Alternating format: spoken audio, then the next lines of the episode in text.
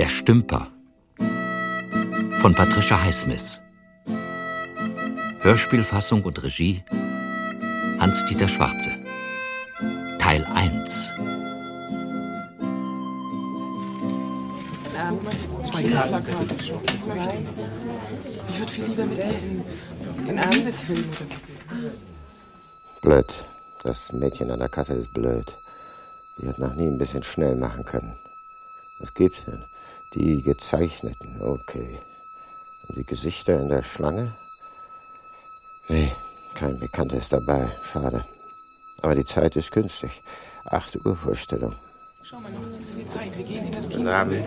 Einmal bitte. Schaffen wir noch. Da läuft, glaube ich, ich weiß nicht, ob das Lass uns Einmal bitte.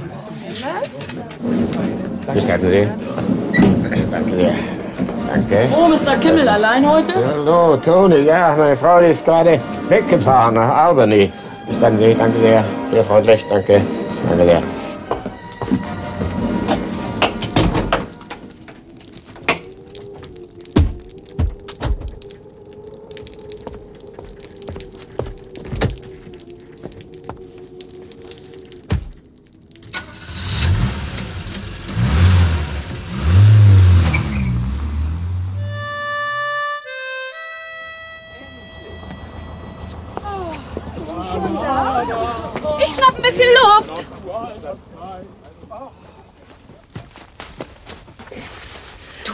Ich muss dir noch einiges sagen. Warte doch, Helene. Der Bus hält hier nur zehn Minuten. Also sag, was du zu sagen hast. Er hält 20 Minuten. Ich habe mich erkundigt. Wieso? Hier kann uns niemand belauschen. Wenn du etwa glaubst, ich werde mich anders besinnen, was Edward betrifft. Ach, etwa. Das werde ich nicht. Niemals. Helen, weißt du, ich habe es mir anders überlegt. Hä? Der Bus fährt gleich. Mel!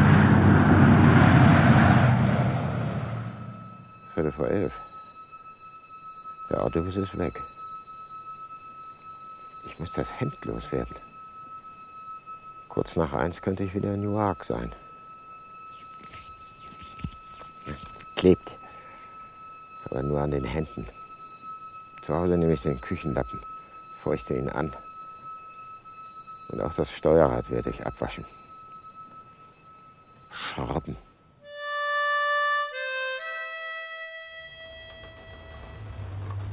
Unwürdige Freundschaften. Das passt doch wieder zu meinen Essays. Leiche einer Frau gefunden, war mit einem Autobus auf dem Wege von Newark nach Albany. Keine Spuren. Vielleicht hatte der Mörder eine nicht alltägliche Beziehung zu dieser Frau. Ab in die Sammelmatte, unwürdige Freundschaften. Warum stehst du mit dem Wagen nicht direkt vor der Tür? Entschuldige, im Moment habe ich dran gedacht. Du kannst doch wohl sehen, dass es regnet. Oder? Was hältst du von einem Gläschen vor dem Essen?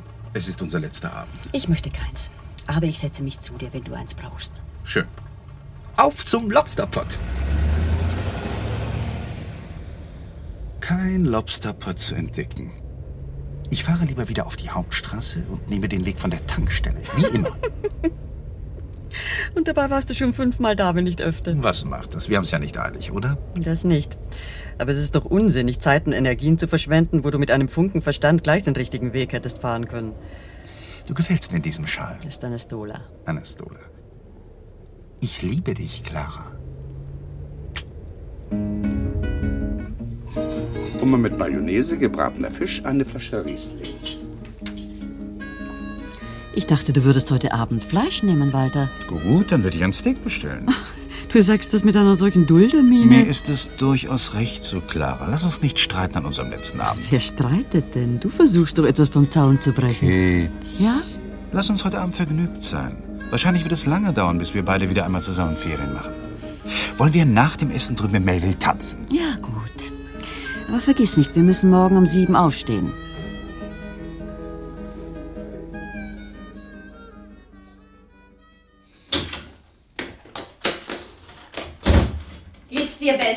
Naja, Zehn Tage Grippe sollten genug sein, Walter. Na, Wie hoch ist die Temperatur? Keine 39 mehr wie gestern, bestimmt Gut. nicht. Und hast du auch alles, was du brauchst? Zigaretten, Streichhölzer, Bücher, ein Glas Wasser, Papier. Danke, Liebling, vielen Ich setz Dank. mich im Moment in die Küche und lese die Zeitung. Es war ein harter Tag im Büro. Ein kleines Schäfchen, zwei kleine Schäfchen, drei kleine Schäfchen. Ich spiele, ich murmle, ich dämmere, ich leg mir den Zeitungsausschnitt auf die Augen, aber er ist wertlos für die Essays. Der Mörder muss ein Verrückter sein. Seltsam allerdings, dass niemand etwas gehört oder gesehen hat. Es sei denn, der Mörder und die Frau wären sehr weit vom Bus entfernt gewesen. Könnte nicht irgendjemand, den sie gut gekannt hat, sich dort mit ihr getroffen haben? Unter dem Vorwand, in aller Ruhe mit ihr reden zu wollen, hat er sie weggelockt und dann umgebracht. Ich muss den Zeitungstext nachlesen. Wo ist der Schnipsel? Heißt der Mann nicht Kimmel? Buchhändler Newark? Wo ist denn der Lazarus? Kommt rein. Walter wird sich freuen. Endlich Krankenbesuch, mein Lieber. Mr. Peter Slotnikow, Weißrussland und... Äh, wie war Ihr Name eigentlich? Ellie Bries. Musiklehrerin, stimmt's? Ja. Daran erinnere ich mich, trotz der vielen Leute auf der Party neulich. Sind Sie auch über diese Betrunkenen gestolpert? Nein, Peter hat auf mich aufgepasst. Siehst du, Walter? Was bitte, mein Liebling? Peter passt auf Ellie auf. Ihr Lieben, ich muss mich entschuldigen, ich muss noch arbeiten, äh, für die Firma drei oder vier Verträge durchsehen. Bis später, ja? Möchte jemand etwas trinken? Ein Bier vielleicht? Im Kühlschrank ist Bier. Peter, geht doch in die Küche und hol, was ihr möchtet. Bier? Biermann. Wohnen Sie schon lange hier? Etwa drei Jahre. Ein schönes Haus. Ich bin gerne auf dem Lande. Auf dem Lande. Ja, nach New York ist das hier für mich Land. Schön, dass Sie gern hierher fahren. Ich hoffe, Sie kommen wieder. Sie haben ja ein Auto. Ein aus dem Leim gegangenes Cabrio. An allen Ecken regnet's durch. Und Sie lächeln ja. Als wir reinkamen, nicht später, als wir reinkamen, da sah er totengleich aus. Und jetzt hat er schon etwas Farbe bekommen. Stimmt's? Wir haben ihm gefehlt, Ellie. Prost. Prost. Wie steht's denn im Büro, Peter? Die Sache Parson Sullivan macht dem Chef zu schaffen. Das sind zwei Vertreter. Der eine ist in Ordnung, aber der andere, ich glaube, der lügt. Der Ältere. Es wird so viel gelogen in dem Gewerbe. Ich hoffe, deine Frau ist uns nicht böse, weil wir uns nicht angemeldet haben. Natürlich nicht.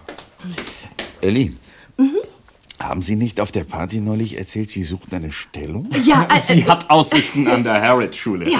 Nächste Woche erwartet sie den Bescheid. Harwich, in Long Island? ja, südlich von hier. Gar nicht weit weg. Nein, aber äh, bis jetzt bin ich noch nicht dort.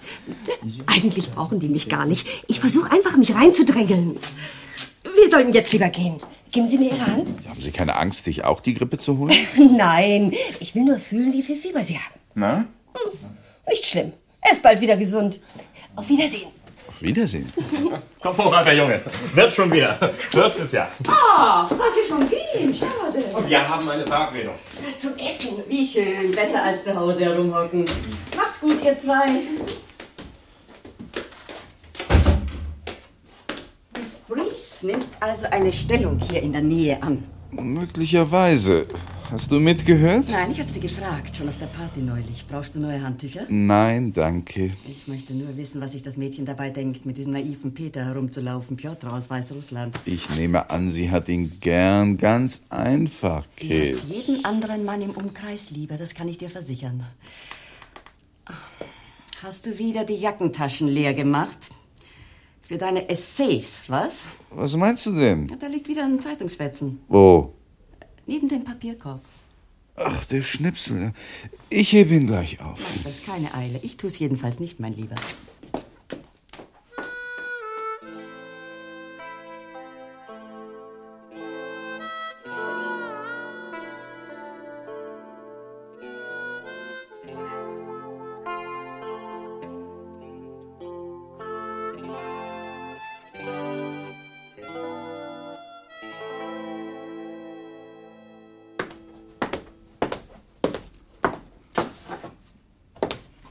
Dafür hättest du nicht wieder gesund werden müssen. Du willst ein Jurist sein, ein Intellektueller. Man sollte meinen, Du wüsstest Besseres anzufangen mit deinem Intellekt, als ihn in Alkohol zu ertränken. Noch ein paar Auftritte dieser Art und wir sind erledigt bei all unseren Bekannten. Clara. Kids. Ich war gerade erst wieder aufgestanden. Ich habe Betty Ayrtons Gesicht gesehen, als du über den Rasen geschwankt bist. Sie war schockiert. Oh, schockiert, weil sie einen sieht, der einen kleinen Schwips hat. Du bist nicht Matrose. Du warst betrunken bei einem Mittagessen. Darf ich mal was sagen, ja? Du hast dir die Mühe gemacht, deine Missbilligung über die ganze Gesellschaft, alle 20 zu versprühen, nicht wahr? Auch der Gastgeberin gegenüber. Du stehst allem und jedem negativ gegenüber. Und du bist ja so positiv, Liebreiz und Licht. Es gibt eine ganze Reihe von Leuten, die gar nicht begeistert von dir sind. Zum Beispiel John. Du kannst es nicht ausstehen, wenn ich mit dem Fischen gehe. Da ist Chad, der einmal umgekippt ist. Davor gab es noch die Witness. Was mag nur aus dem Witness geworden sein? Vom Winde verweht wie? Mysteriös. Hm, ja, und vor ihnen Howard Grass. Dem hast du damals ein höllisches Wochenende bereitet, als wir ihn zu uns eingeladen haben. Ist das aber fein säuberlich registriert. Du musst viel Zeit verwendet haben, um diese vernichtende Anklage auszuarbeiten. Nachts. Nachts habe ich nichts anderes zu tun. Deine Freunde bedeuten dir eben mehr als ich. Kids, wie soll ich denn leben neben einem Partner, der so negativ eingestellt ist, dass er mich jeder lebenden Kreatur auf Erden zu entfremden droht? Oh, wie bist du doch besorgt um dein eigenes Ich. Clara, ich möchte mich scheiden lassen. Meinst du das ernst? Diesmal ja. Ich bin nicht mehr davon zu überzeugen, dass es besser werden könnte. Meine ich. Du hast damals gesagt, du würdest mich anbeten. Es schien zu stimmen. Nachts. Aber es stimmte nie. Es genügt nicht mehr, dass ich dich liebe, körperlich liebe, denn geistig, geistig verachte ich dich. Vielleicht kann ich mich ändern. Zu einem Psychiater gehen. Ich glaube nicht, dass dich das ändern wird, Clara. Na gut. Was ist gut? Das Mädchen, nicht wahr? Wie? Tu nicht so. Ich weiß Bescheid. Warum gibst du es nicht zu? Du möchtest dich von mir scheiden lassen, damit du sie haben kannst. Sie hat dich verrückt gemacht mit ihrem dämlichen Kuhlächeln. Welches Mädchen? Ellie Breeze. Ellie Breeze? Ach du lieber Himmel, Clara. Du bist nicht bei Sinn. Streitest du es ab? Da ist überhaupt nichts abzustreiten. Es stimmt, nicht wahr? Gib es wenigstens zu. Sag einmal die Wahrheit. Clara, ich habe das Mädchen im Ganzen zweimal gesehen. Sie hat absolut nichts mit uns beiden zu tun. Red nur. Geh nur. Ich glaub dir nichts. Du hast sie heimlich getroffen. An den Abenden, an denen du um halb sieben nicht zu Hause warst. An welchen Abenden? Montag, ja. Das war der einzige Tag, an dem ich zur Arbeit gegangen bin, seit ich sie kenne. Und Sonntag? Wollen wir in Fantastereien geraten? Willst du mir keine Chance mehr geben? Nein. Dann nehme ich heute Nacht dieses Veronal. Das tust du nicht. Claudia hat wieder mal einen vorzüglichen Cognac eingekauft. Den nimmst du jetzt. Bitte. Danke.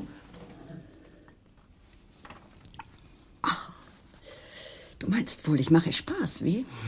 Weil ich es damals nicht getan habe. Jetzt tue ich's aber.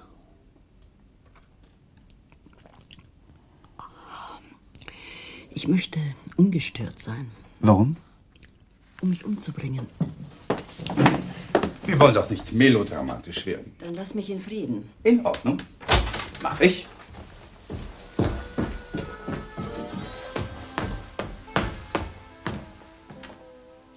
Ein Schäfchen, zwei Schäfchen, drei Schäfchen. Sie wird es nicht tun. Sie droht. Sie will mich ins Boxhand jagen. Morgen früh wird sie wieder genauso hart und selbstgerecht sein wie immer und Claudia, dieser hageren, reglosen Hausangestellten, reglos einen guten Tag wünschen. Sie hat gar keine Tabletten. Nein.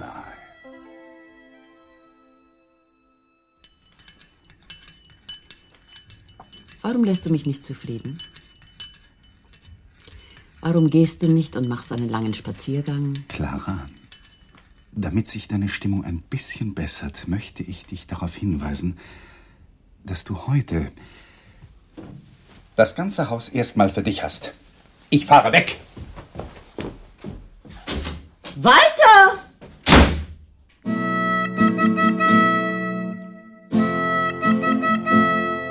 Eine Karte, bitte. Der Film ist alle wunderbar. Wunderbar. Sie sind Ah, zwei, bitte. wahrscheinlich genauso begeistert sein wie beim ersten und beim zweiten Mal, weil die Kameraführung. Blöd. Die Kinomädchen sind alle blöd. Was gibt's denn? Die gezeichneten. Na egal. Einmal bitte. Vor allen Dingen auf die Musik. Vor allen Dingen auf die Musik achten. Musik Guten Abend, ist wunderbar. wie geht's? Gerade so im letzten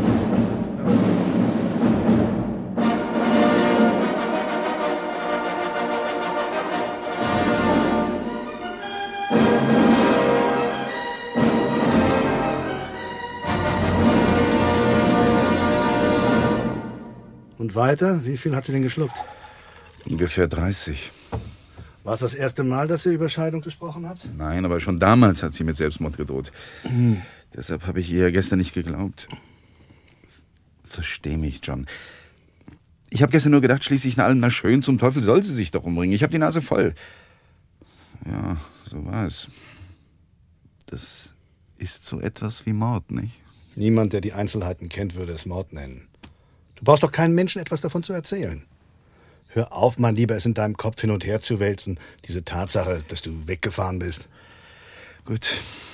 Ja, war gut, dass ich wieder mal zu dir gekommen bin, John. Ich wusste, du kannst mir helfen, danke. Sie wird wahrscheinlich durchkommen. Sie hat eine zähe Natur, Walter. Und? Das eigentliche Problem ist, was geschieht, wenn sie aufwacht? Möchtest du die Scheidung immer noch? Ja. Ja, ja, ja. Dann setz sie durch, es gibt Möglichkeiten. Und wenn du nach Reno gehen müsstest, lass dich nicht länger von einer Medusa in Kleinformat paralysieren.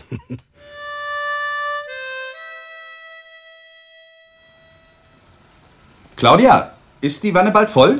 Gleich, Mr. Steckhaus. Wenn Sie gebadet haben, ist auch das Abendessen fertig. Müssten Sie nicht längst bei Ihrem Enkel sein, Claudia? Ich habe telefoniert. In so einem Sonderfall bleibe ich gerne eine Stunde länger. Wie lange muss Ihre Frau denn noch liegen? Ja, die Grippe sei so schwer, meinten die Krankenhausärzte. Man könne noch gar nichts sagen. Sie sehen blass aus, Mr. Steckhaus. Sie sollten sich früh schlafen legen, sonst liegen Sie selbst auch bald wieder auf der Nase. Ja, Zehn Dollar, Mr. Steckhaus. bitte nehmen Sie und kaufen Sie was für den Enkel. Da bedanke ich mich aber recht herzlich. Ich gehe ins Bad. Ein Schäfchen, zwei Schäfchen, drei Schäfchen. Ob sie am Leben bleibt, hängt von ihrem Herzen ab, hat der Arzt gesagt. Sie wird das Gift ausschlafen oder nicht. Seit Stunden rufe ich im Krankenhaus an. Glauben Sie, Herr Doktor, dass sie am Leben bleibt? In 48 Stunden werden wir es wissen, Mr. Stackhouse. Der Blutdruck ist leicht gesunken, aber das Herz scheint sich zu halten. Habe ich mir ihren Tod gewünscht?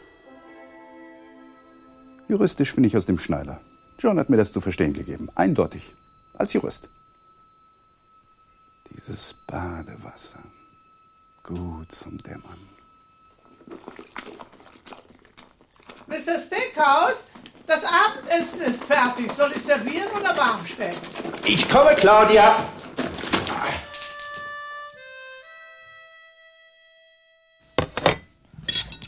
Noch ein Stück Orangenkuchen? Als Nachtisch, Mr. Steakhouse, das stärkt die Nerven. Danke, Claudia, es war reichlich. Sehr gut. Ja. Geflügelsalat und Bier hervorragend. Ich gehe schon. Sicher das Krankenhaus. Hallo, Steakhouse hier?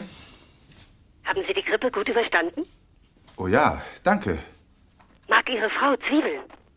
Zwiebeln? Totenzwiebeln. Ich habe zwei Dutzend. Eben habe ich mit einer der Leiterinnen drüben von Harwich gegessen. Sie hat mir die Dinger richtig aufgedrängt. Dabei habe ich gar keinen Platz, wo ich sie einpflanzen könnte. Es sind ganz besondere Zwiebeln. Ich dachte mir, Sie könnten diese Tulpen brauchen. In Ihrem schönen Haus. Vielen Dank. Nett, dass Sie an uns denken, aber wer spricht denn da bitte? Hier ist Ellie Bries. Wenn Sie in den nächsten 20 Minuten zu Hause sind, bringe ich die Zwiebeln gleich vorbei. Schön. Tun Sie das.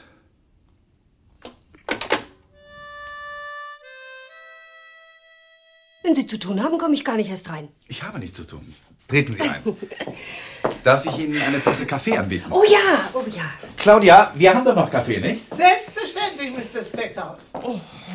Hier ist die Gebrauchsanweisung für die Zwiebeln. Danke. Also haben Sie die Harriet-Stellung bekommen? Ja, wohin? Die Frau, mit der ich gegessen habe, ist meine künftige Chefin. Ich hoffe, sie ist nett. Sehr. Sie wollte mir unbedingt diese Zwiebeln schenken. Kann man also gratulieren. Ja. Ich denke, ich werde mich dort sehr glücklich fühlen. So, hier ist der Kaffee. Ist noch mehr da. Auch vom Orangenkuchen. So, hier, bitteschön. Sie kennen Miss Bree schon von der letzten Party, nicht wahr, Claudia? Ellie, das ist unsere gute Claudia. Hallo. Hallo. Guten Appetit wünsche ich. Wenn Sie noch was brauchen, dann rufen Sie bitte Mr. Steckhaus. Danke, Claudia. Ist Ihre Frau nicht da? Nein, sie ist nicht da. Sie arbeitet sehr angestrengt. Ja, sie möchte angestrengt arbeiten oder gar nicht. Zurzeit ist sie krank, hat sich bei mir wohl eine kleine Grippe geholt.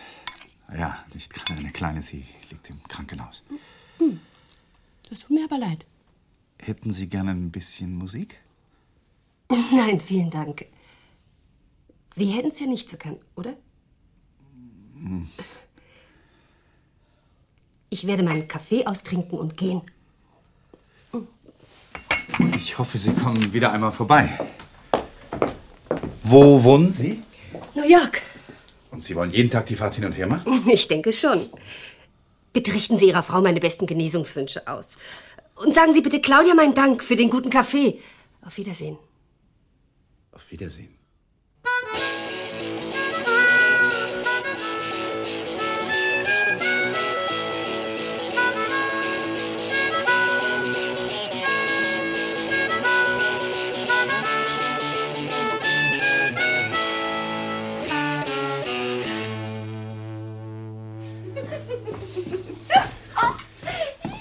So. So. Liegst du gut? Oh ja. Ruh dich aus, Kids. Oh, Walter, weißt du, was du getan hast? Du hast mich über die Schwelle getragen wie eine Braut. Ja, Liebling. Walter, verlass mich nie, verlass mich nie, verlass mich nie. Nein, Liebling. Und schau mal, die Blumen. Ein paar von mir, aber die meisten hat Claudia geholt. Wie lieb.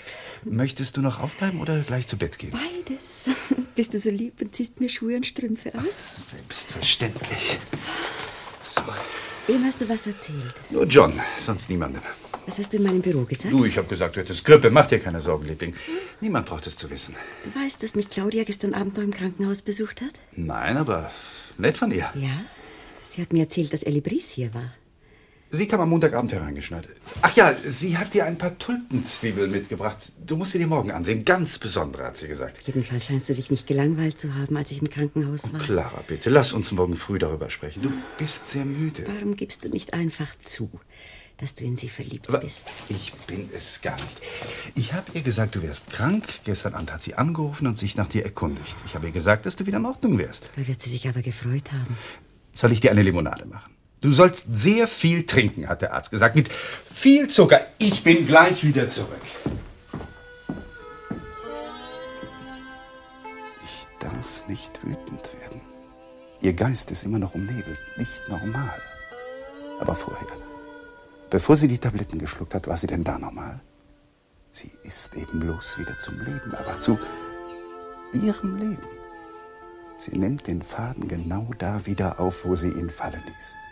Ich liebe sie, sie misstraut mir, ich liebe sie, sie misstraut mir, ich liebe sie, sie misstraut mir, ich liebe sie, sie misstraut mir.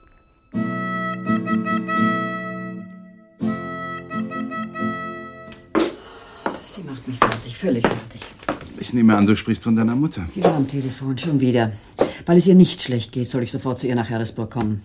Und? Willst du nicht hinfahren? Ich habe ihr zwar gesagt, ich werde es mir bis heute Abend überlegen und sie dann anrufen, aber ich fahre bestimmt nicht hin.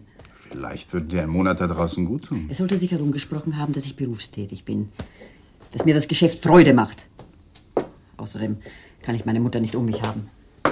Ich muss jetzt noch einen Vertrag durchsehen, entschuldige Walter. Aber klar. Ach, eine Frage noch. Hat dir Claudia diese Tulpenzwiebeln gegeben? Ich hatte sie darum gebeten. Ich habe sie weggeworfen. Wenn wir Tulpen wollen, dann können wir sie uns selber kaufen. Wie kann man nur seine Wut an einem Dutzend unschuldiger Tulpenzwiebeln auslassen? Deswegen möchtest du, dass ich nach Harrisburg fahre. Damit ich ein Weilchen aus dem Weg bin. Abscheulich, wie du redest. Zieh hin mit ihr. Ruf sie heute Abend an und triff dich mit ihr. Du musst Sehnsucht haben nach so langer Zeit. Hör bitte auf. Du bist ja hysterisch. Ich habe meine Sinne durchaus beisammen. Warum sagst du nicht die Wahrheit, Walter? Du hast mit diesem Mädchen geschlafen, als ich im Krankenhaus war.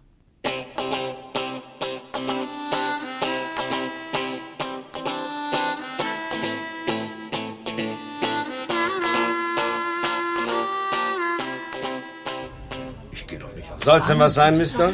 Einen doppelten Scotch. Ohne Wasser? Mit Wasser natürlich. Das Paar da drüben in der Ecke.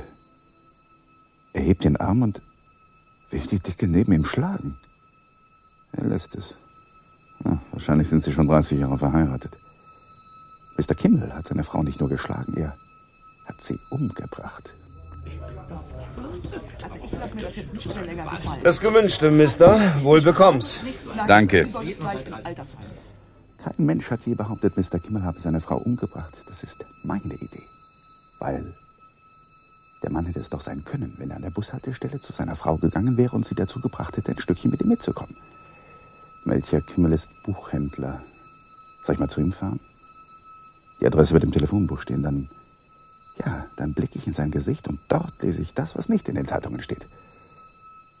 Kann man eigentlich einen Mörder an seinem Äußeren erkennen? Noch ein? Was hättest du? Nein, danke. Ich warte lieber noch ein bisschen. Ich überlege gerade etwas.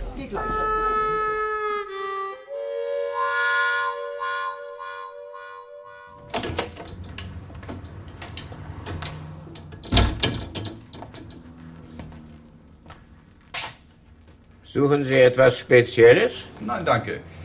Haben Sie etwas dagegen, wenn ich mich bloß einmal umschaue? Nein, natürlich nicht.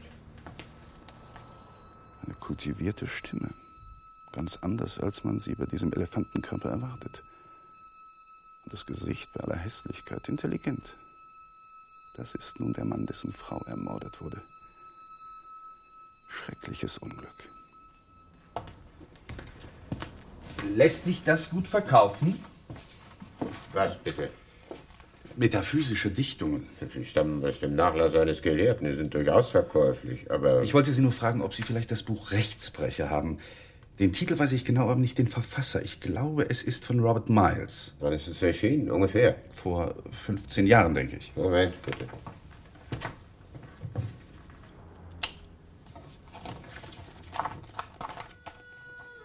Albern, was ich mir da zurechtdenke. Die Polizei hätte es doch längst herausgefunden, wenn dieser Mensch tatsächlich seine Frau umgebracht hätte. Er scheint schlechte Augen zu haben. Das Licht über seinem Pult ist außergewöhnlich stark und das Buch sucht er, obwohl die Deckenbeleuchtung voll brennt, mit einer Taschenlampe. Aber spürt, dass ich hier bin, um ihn zu besichtigen, mit schmutziger Neugier. Die rechte Hand ist eine Pranke, haarlos, übersät mit Sommersprossen. Links hält er die Taschenlampe. Ist nicht da. Aber ich kann Ihnen das Buch in ein paar Wochen besorgen. Lassen Sie mir bitte Ihre Adresse da. Ja, danke. Steakhouse. Ich buchstabiere das. Ist nicht nötig, danke. Marlborough Road 49, Benedict, Long Island. Long Island, okay. Sie sind Melchior Kimmel, nicht wahr? Ja. Ich meine mich zu erinnern, Ihre Frau ist vor gar nicht langer Zeit getötet worden, nicht wahr? Sie wurde ermordet, ja. Habe ich nicht irgendwo gelesen, dass man den Mörder gefunden hat? Nein, Sie suchen ihn noch. Haben Sie meine Frau gekannt? Nein, mir kam nur der Name bekannt vor. Wie geht das Geschäft mit Büchern eigentlich? Ich bin spezialisiert auf Studentenliteratur und antiquarische Bücher. Das geht immer. Das freut mich für Sie. Und ich hoffe, der Schuldige wird bald gefunden. Danke. Entschuldigen Sie, wenn ich Sie belästigt habe. Aber Sie haben mich doch nicht belästigt, Mr. Stackhouse. Auf Wiedersehen. Auf Wiedersehen. Noch so ein Schnüffler. Nur etwas intelligenter und besser angezogen als die anderen. Oder war das ein Detektiv? Ja. Dafür war seine Verlegenheit zu echt. Guten Abend. Entschuldige, dass ich nicht zum Essen da war. Oh, das macht gar nichts. Die sind für dich. Weiße Chrysanthemen. Soll ich sie dir an eine Vase stellen? Bitte, tu das.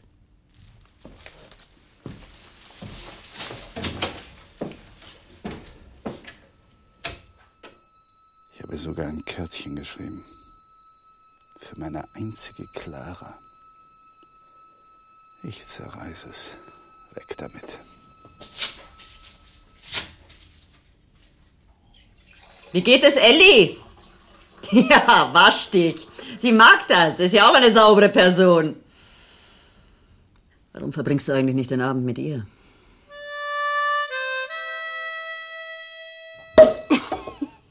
Champagner, wem zu Ehren denn? Zu Ehren der neuen Wohnung. Bin ich froh, dass ich die neue Adresse rausgekriegt habe.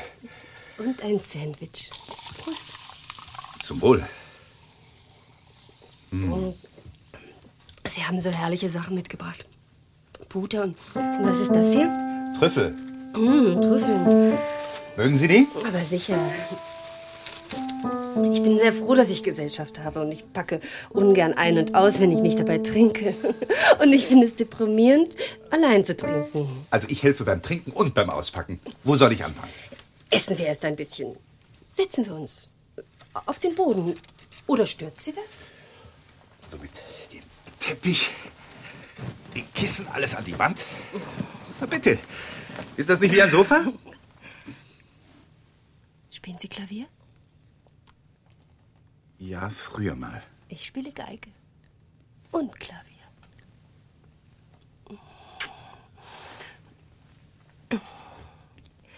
Für den Champagner bin ich nicht angezogen. Bitte warten Sie. Zehn Minuten. Nichts wie Koffer und Pappkartons. Zwei Geigenkisten, eine abgewetzt, der andere neu.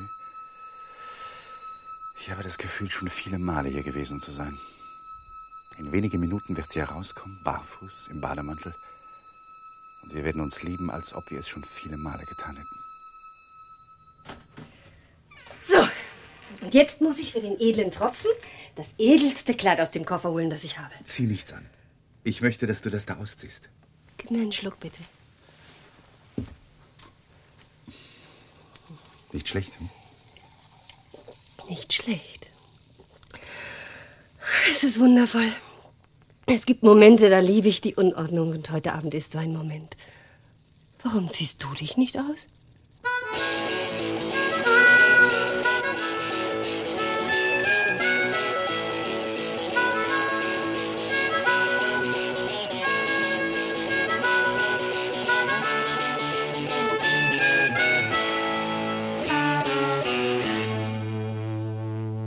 Im Bett? Wie du siehst. Es ist erst Viertel nach neun. Ich versuche zu lesen. Wie war's denn bei den Philpotts? Ich war nicht bei Ihnen. Du warst doch fest verabredet. Ich habe deinen Wagen heute Abend vor der Wohnung von Ellie Brice gesehen. Du weißt also sogar, wo sie jetzt wohnt. Ja. Ich kam dort vorbei, weil ich meinen Wagen in die Werkstatt bringen musste. Ist das passiert? Ein Rempler. Aber es wird eine Weile dauern, sagt der Mechaniker. Ist dir wirklich nichts passiert? Keine Schramme? Nur dieser kleine blaue Fleck. Da, am Oberschenkel. Küss mich, bitte. Oh, Kids. Ich bin sicher, du wirst darüber hinwegkommen, Liebling. Komm zu mir. Seit dem Krankenhaus war das nun schon mehrmals so. Schmähungen, Vorwürfe bei Tage. Und nachts gibt sie mir ihren Körper. Legt sich hin und umklammert einen, aber ihre Haltung hat etwas Starres, Gezwungenes. Ich spüre das doch. Ich finde es widerlich, ja. Sollten wir nicht endlich einmal aufhören damit?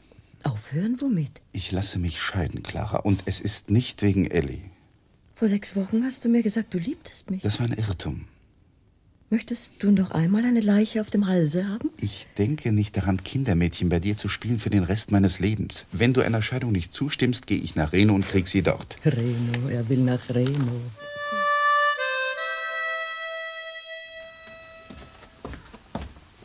Entschuldigung, wo liegt der Sammelband mit den New Yorker Zeitungen? Welchen Monat brauchen Sie? August, September. Das letzte halbe Jahr liegt äh, im zweiten Lesesaal links. Danke. Auf dem Bild ist wenig zu erkennen. Die Frau wirkt untersetzt, dunkel, das Gesicht ist abgewendet, auffällig das helle, blutbefleckte Kleid, halb verhüllt von einer Decke. Und jeder Bericht bringt immer nur eine Erklärung. Kimmel hat sich in der Mordnacht in Newark aufgehalten und zwischen 20 und 22 Uhr einen Film angesehen. Ob er denn einen Zeugen hat? Warum rufen Sie denn hier im Büro an, Claudia? Ihre Frau möchte Sie sprechen. Ich sollte nur fragen, ob Sie da sind. Hier, bitte.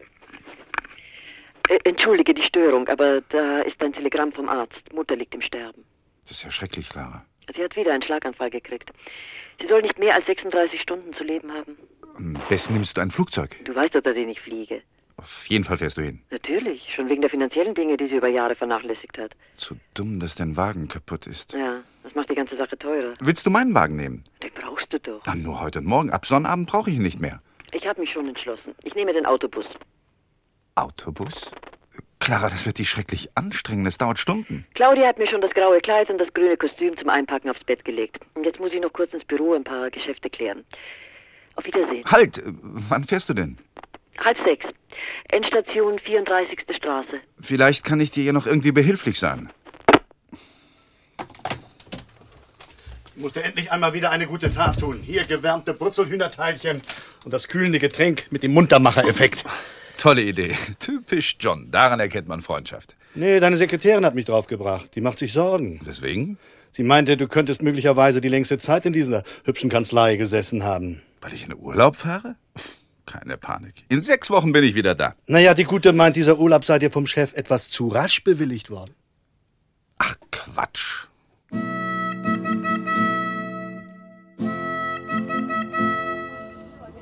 An deinem grünen Tweedkostüm habe ich dich schon von weitem erkannt. Es sitzt toll. Gut, dass du kommst. Mein Wagen soll nun doch schon morgen fertig sein. Bezahl nicht extra für die Verchromung der vorderen Stoßstange. Das war bei der ersten Kalkulation inbegriffen. Der Meister dort behauptet jetzt, sie wäre nicht inbegriffen gewesen. Ich nehme deinen Koffer. Ja. Wie lange willst du in Harrisburg bleiben? Am Sonnabend bin ich wohl wieder hier. Oder schon morgen Abend. Und wenn sie stirbt, wirst du nicht zur Beisetzung bleiben? Nein. Moment. Hältst du mich mal bitte an der Hand? Was ist? Ein Fetzen Papier. Hängt am Schuh. Danke. Schon in Ordnung. Und noch was. Hier äh, stehen zwei Leute, die sollte ich morgen früh anrufen. Bitte ruf einfach Mrs. Philpott an und gib ihr die Nummern durch. Sie weiß, was zu tun ist. Da ist ein Tropfen auf deinem Handschuh. Regnet es? Nein. Ruf mich an, wenn du ankommst. Ruf mich jederzeit an. Freust du dich nicht? Auf die unverhofften 48 Stunden ohne mich? Warum nimmst du nicht Ellie mit nach Reno? Hält dein Autobus zwischendurch? Hm, Ich weiß nicht. Wahrscheinlich in Allentown. Ich glaube, ich kann jetzt einsteigen.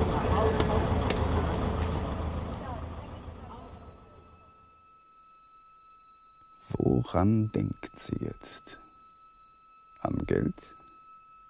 Falls ihre Mutter stirbt, wird sie nach Abzug der Steuern etwa 50.000 Dollar erben. Ob sie weint? Oder denkt sie an Ellie und mich? Nein, sie liest Zeitung. Welche Art Mut braucht man, um einen Mord zu begehen? Man braucht nicht nur Hass. Mir fehlt eine Art Wahnsinn. Ich bin zu rational veranlagt. Ich habe sie nie geprügelt. Auch jetzt, wo ich ihren Bus verfolge und die Umstände geradezu ideal sind, bin ich zu rational. Ob mein Buch bei Mel Kimmel eingetroffen ist? Ich werde höchstens bis zur ersten Rastpause hinter diesem Autobus herfahren. Dann sage ich nicht, Clara, ich muss mit dir reden. Das könnte Mel Kimmel gesagt haben. Ich hätte ja gar kein Alibi. Ellie würde mich verabscheuen. Weiter, weiter. Clara hat mir einmal gesagt, sie liebe schwache Männer. Darum hat sie mich geheiratet. Eisenbahnschienen. Hämmern gegen den Wagen. Mein Kopf, der Bus fährt einfach so schnell. Wo bin ich? Auf einem Plateau. Erleuchtet vom Neonlicht an einem Restaurant, abwechselnd flammtes Rot und Lavendelblau. Schön. Leute klettern aus dem Bus. Wo ist Clara? Drinnen ist sie auch nicht. Hier sind meine Hände, Clara. Schau. Ein Spiel. Nur so tun, als ob. Ein Scheinmord. Die Damentoilette im Auge behalten. Wie lange haben wir Zeit bei dieser Pause? Hey! 15 Minuten. Danke. Unsinn. Clara benutzt nie eine öffentliche Toilette. Wo ist sie? Könnte es der falsche Bus sein? Vielleicht fahren zwei Busse gleichzeitig dieselbe Strecke. Da läuft der Busfahrer durchs Restaurant, sucht seine Schäfchen. Er lässt den Motor an. Der Kerl ist verrückt. Der Boden zittert einem ja unter den Füßen. Jetzt los. Endlich. Ich muss stehen bleiben. Wenn ich zum Wagen liefe, rutschte ich auf dem Schotter aus und schlüge glatt hin. Die Handflächen wären verschrammt. Ich fahre zurück. Sie wird in Newark bereits ausgestiegen sein. Bei irgendeiner Ampel. Sie ist heute nach Harrisburg gefahren. Zu ihrer Mutter. Könnte ich einen Whisky haben, Ellie? Natürlich. Wasser oder Soda? Ein bisschen Wasser, bitte. Und kein Eis. Ist irgendetwas nicht in Ordnung? Was beunruhigt dich? Eigentlich gar nichts. Ist im Geschäft alles okay? Macht es Ihnen nichts aus, dass du für sechs Wochen wegfährst? Das macht Ihnen schon etwas aus, aber das ist mir gleich. Sollen Sie mich doch rausschmeißen. Dann mache ich mit John eine eigene kleine Anwaltspraxis auf. Jetzt haben Sie mir erst einmal unbezahlten Urlaub gegeben. Was für eine kleine Anwaltspraxis. Nur Privatklienten, keinerlei Firmenvertretungen. Wäre das nicht eine große Umstellung? Doch, äh, ach, sag mal, triffst du Peter eigentlich noch oft? Nein, selten. Und ich glaube nicht, dass er irgendein ernsthaftes Interesse an mir hat, falls du deshalb fragst. Möchtest du hier bleiben heute Nacht? Ich will lieber warten. Vielleicht sehen wir uns nicht mehr, bis ich zurückkomme, Ellie. Clara ist vielleicht morgen wieder da. Vielleicht. Ich liebe dich, Walter. Ja, ich liebe dich auch.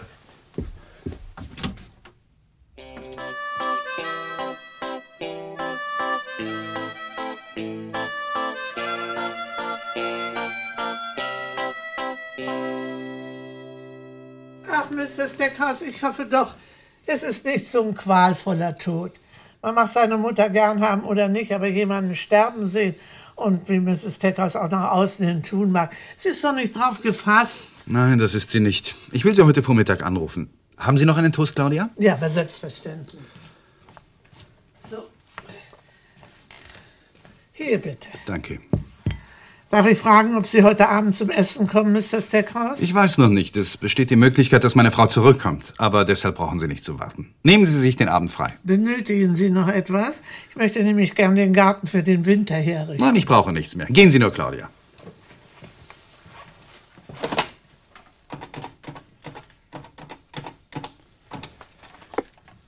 Hallo? Wer ist da bitte? Hallo? Hier spricht die Pflegerin von Mrs. Havman. Kann ich bitte Mrs. Stackhouse sprechen? Nein, sie ist nicht da. Wir haben sie gestern erwartet. Wer spricht dort? Hier ist Walter Stackhouse. Ja, wo ist denn Ihre Frau? Ich weiß es nicht. Ich habe sie gestern um halb sechs in den Autobus gesetzt. Sie müsste abends bei Ihnen eingetroffen sein. Haben Sie nichts von ihr gehört? Nein, gar nichts. Und der Doktor meint, Mrs. Havman dürfte die nächsten Stunden kaum überleben. Sagen Sie bitte Mrs. Stackhouse, sie möchte mich anrufen, sobald sie eintrifft, ja? Auf Wiedersehen. Mr. Stackhouse, Am Apparat. hier spricht Captain Miller, 12. Polizeirevier, Philadelphia. Heute Morgen wurde bei Allentown unterhalb eines Felsens die Leiche einer Frau gefunden. Sie ist vorläufig als Clara Stackhouse identifiziert. Wir möchten Sie bitten, so schnell wie möglich im Leichenschau aus Allentown vorzusprechen und die Identität zu bestätigen.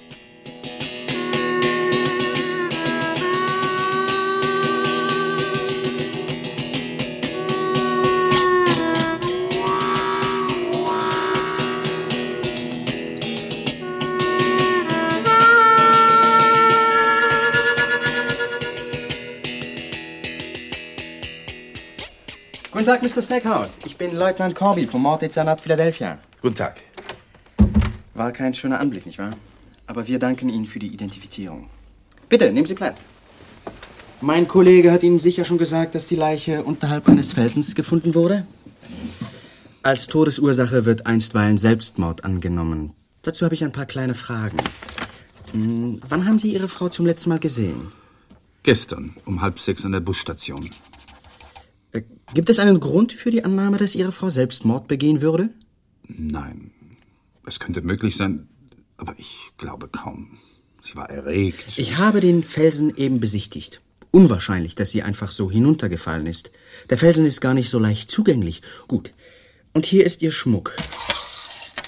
Würden Sie bitte quittieren? Ein Ohrring fehlt. Danke. Können Sie alles gleich mitnehmen. Bevor Sie gehen, möchte ich Ihnen noch die übliche Frage stellen. Hatte sie Ihres Wissens Feinde? Nein. Ganz gewiss niemanden, der sie umgebracht hätte. Sie sind nach Hause gegangen, als Sie sich an der Busstation von Ihrer Frau verabschiedet hatten? Ja, nicht direkt nach Hause. Ich habe versucht, eine Bekannte zu erreichen in Long Island. Ich bin eine ganze Weile herumgefahren. Haben Sie die Bekannte erreicht? Ja. Wer war diese Bekannte? Ellie Breeze. Sie wohnt in Leonard. Ähm, Adresse? Brooklyn Street äh, 187. Möchten Sie den Felsen selber sehen? Nein, ich glaube nicht. Hätte ja sein können. Nein. Wir wollen abwarten und sehen, was die Autopsie ans Tageslicht bringt. Sie schließen die Möglichkeit des Selbstmords nicht völlig aus, nicht wahr? Ich denke, ich weiß es einfach nicht. Können Sie angeben, wohin die Leiche morgen geschickt werden soll? Ich weiß es noch nicht genau. Kann ich Sie später anrufen? Wir haben Tag und Nacht geöffnet, Mr. Stackhouse. Ist das alles? Das ist alles.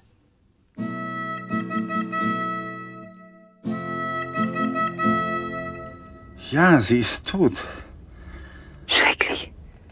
Aber warum liegt sie bei der Polizei? Man nimmt an, es sei Selbstmord. Ellie, ich bin jetzt in einer Zelle in Allentown. Ich habe der Polizei gesagt, dass ich dich gestern besucht habe. Möglicherweise rufen sie dich an, um das nachzuprüfen. Gut, Walter. Ich habe nicht gesagt, wann ich dich besucht habe. Natürlich werden wir sagen müssen, dass es erst nach zwölf war. Schadet das? Nein, nein, es schadet natürlich nichts. Ich würde Ihnen sagen, dass du gegen halb eins hierher gekommen bist. Ist das richtig? Selbstverständlich. Hast du jetzt Zeit? Möchtest du kommen? Ja, ich komme auf schnellstem Wege zu dir. Können Sie nicht den Wagen stehen lassen und einen Zug nehmen oder einen Autobus? Stehen lassen? Es hört sich an, als wärst du viel zu aufgeregt, um zu fahren. Ich komme. Es wird eine Weile dauern. Ich muss noch mit dem Bestattungshaus reden. Ich warte auf dich. Du, Elli, eins ist mir jetzt völlig klar. Ich hätte sie zwingen müssen, zum Psychiater zu gehen.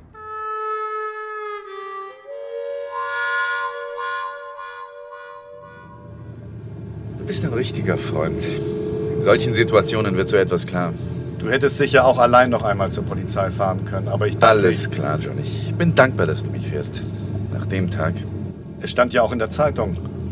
Wo hatten die denn Claras Bild her? Sollten sie wohl noch liegen. Vor ein paar Wochen ist Clara doch zur Vorsitzenden von diesem Club gewählt worden. Ich habe den Namen vergessen.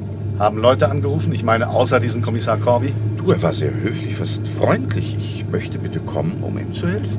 Und die Nachbarn haben sich doch bestimmt auch gemeldet. Viele, voller Mitgefühl, boten Hilfe an. Ach, das hat mir sehr gut getan. Aber vor allem dein Anruf und dein Angebot, mich zu fahren. Fühl dich nicht schuldig, Walter. So, wir sind da. Ich warte hier draußen auf dich.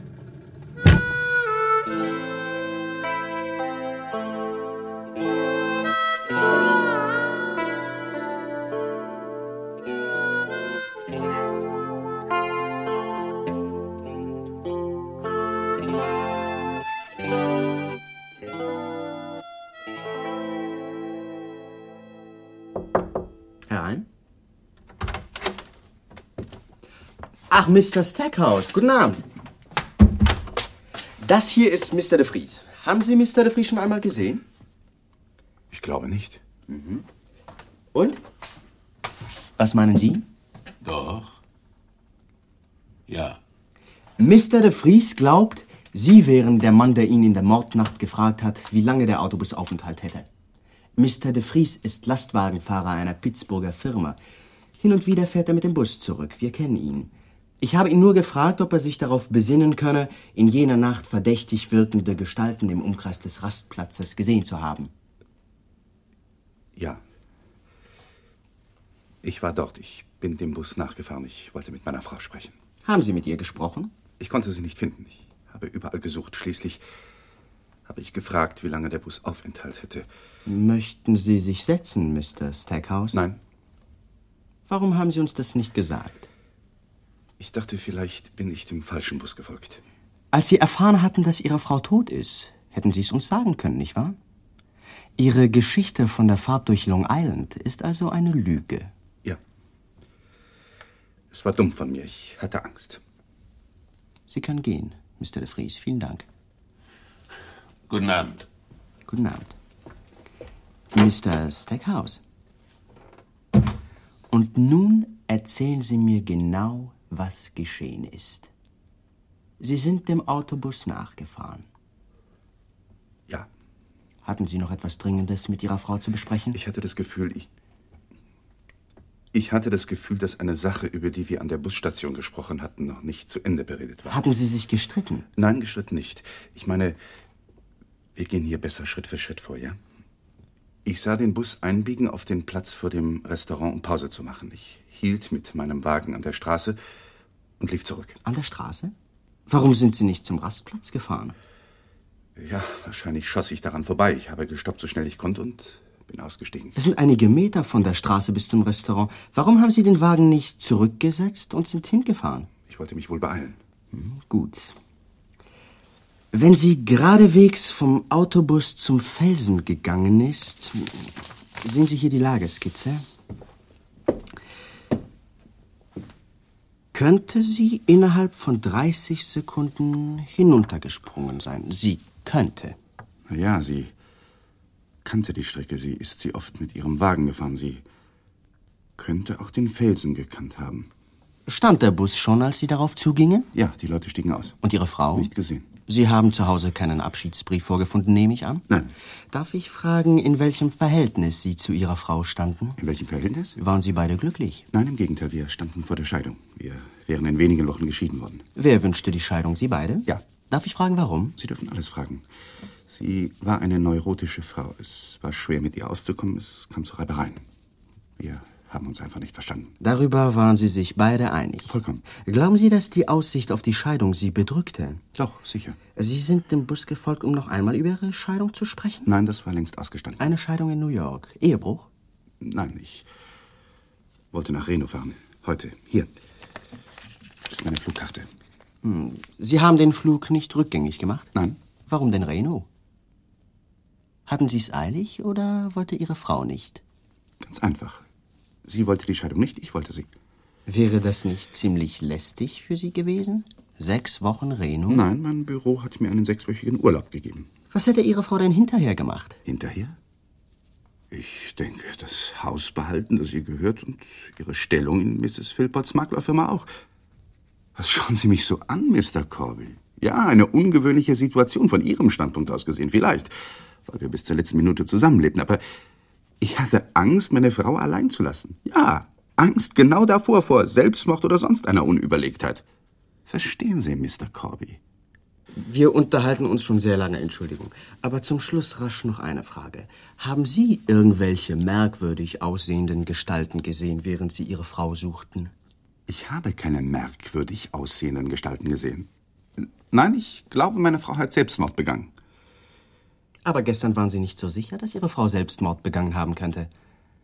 Und meistens sind die Leute keineswegs überzeugt, dass ihre Frauen oder Männer oder Verwandten Selbstmörder sind. Sie verlangen immer, dass die Polizei einen Mörder sucht. Auf Wiedersehen. Auf Wiedersehen. Ach, nur noch eins. Haben Sie zufällig von einem ähnlichen Todesfall vor ein paar Wochen gehört? Von einer Frau, die tot aufgefunden wurde, in der Nähe des Rastplatzes ihres Autobusses bei Terrytown. Nein, habe ich nicht. Eine Frau namens Kimmel, Helen Kimmel. Nein. Man hat den Mörder noch nicht gefunden. Sie ist ganz entschieden ermordet worden, zu Tode geschlagen und gestochen. Mir ist nur die Ähnlichkeit der beiden Fälle aufgefallen. Dieses Zwischenspiel an der Bushaltestelle.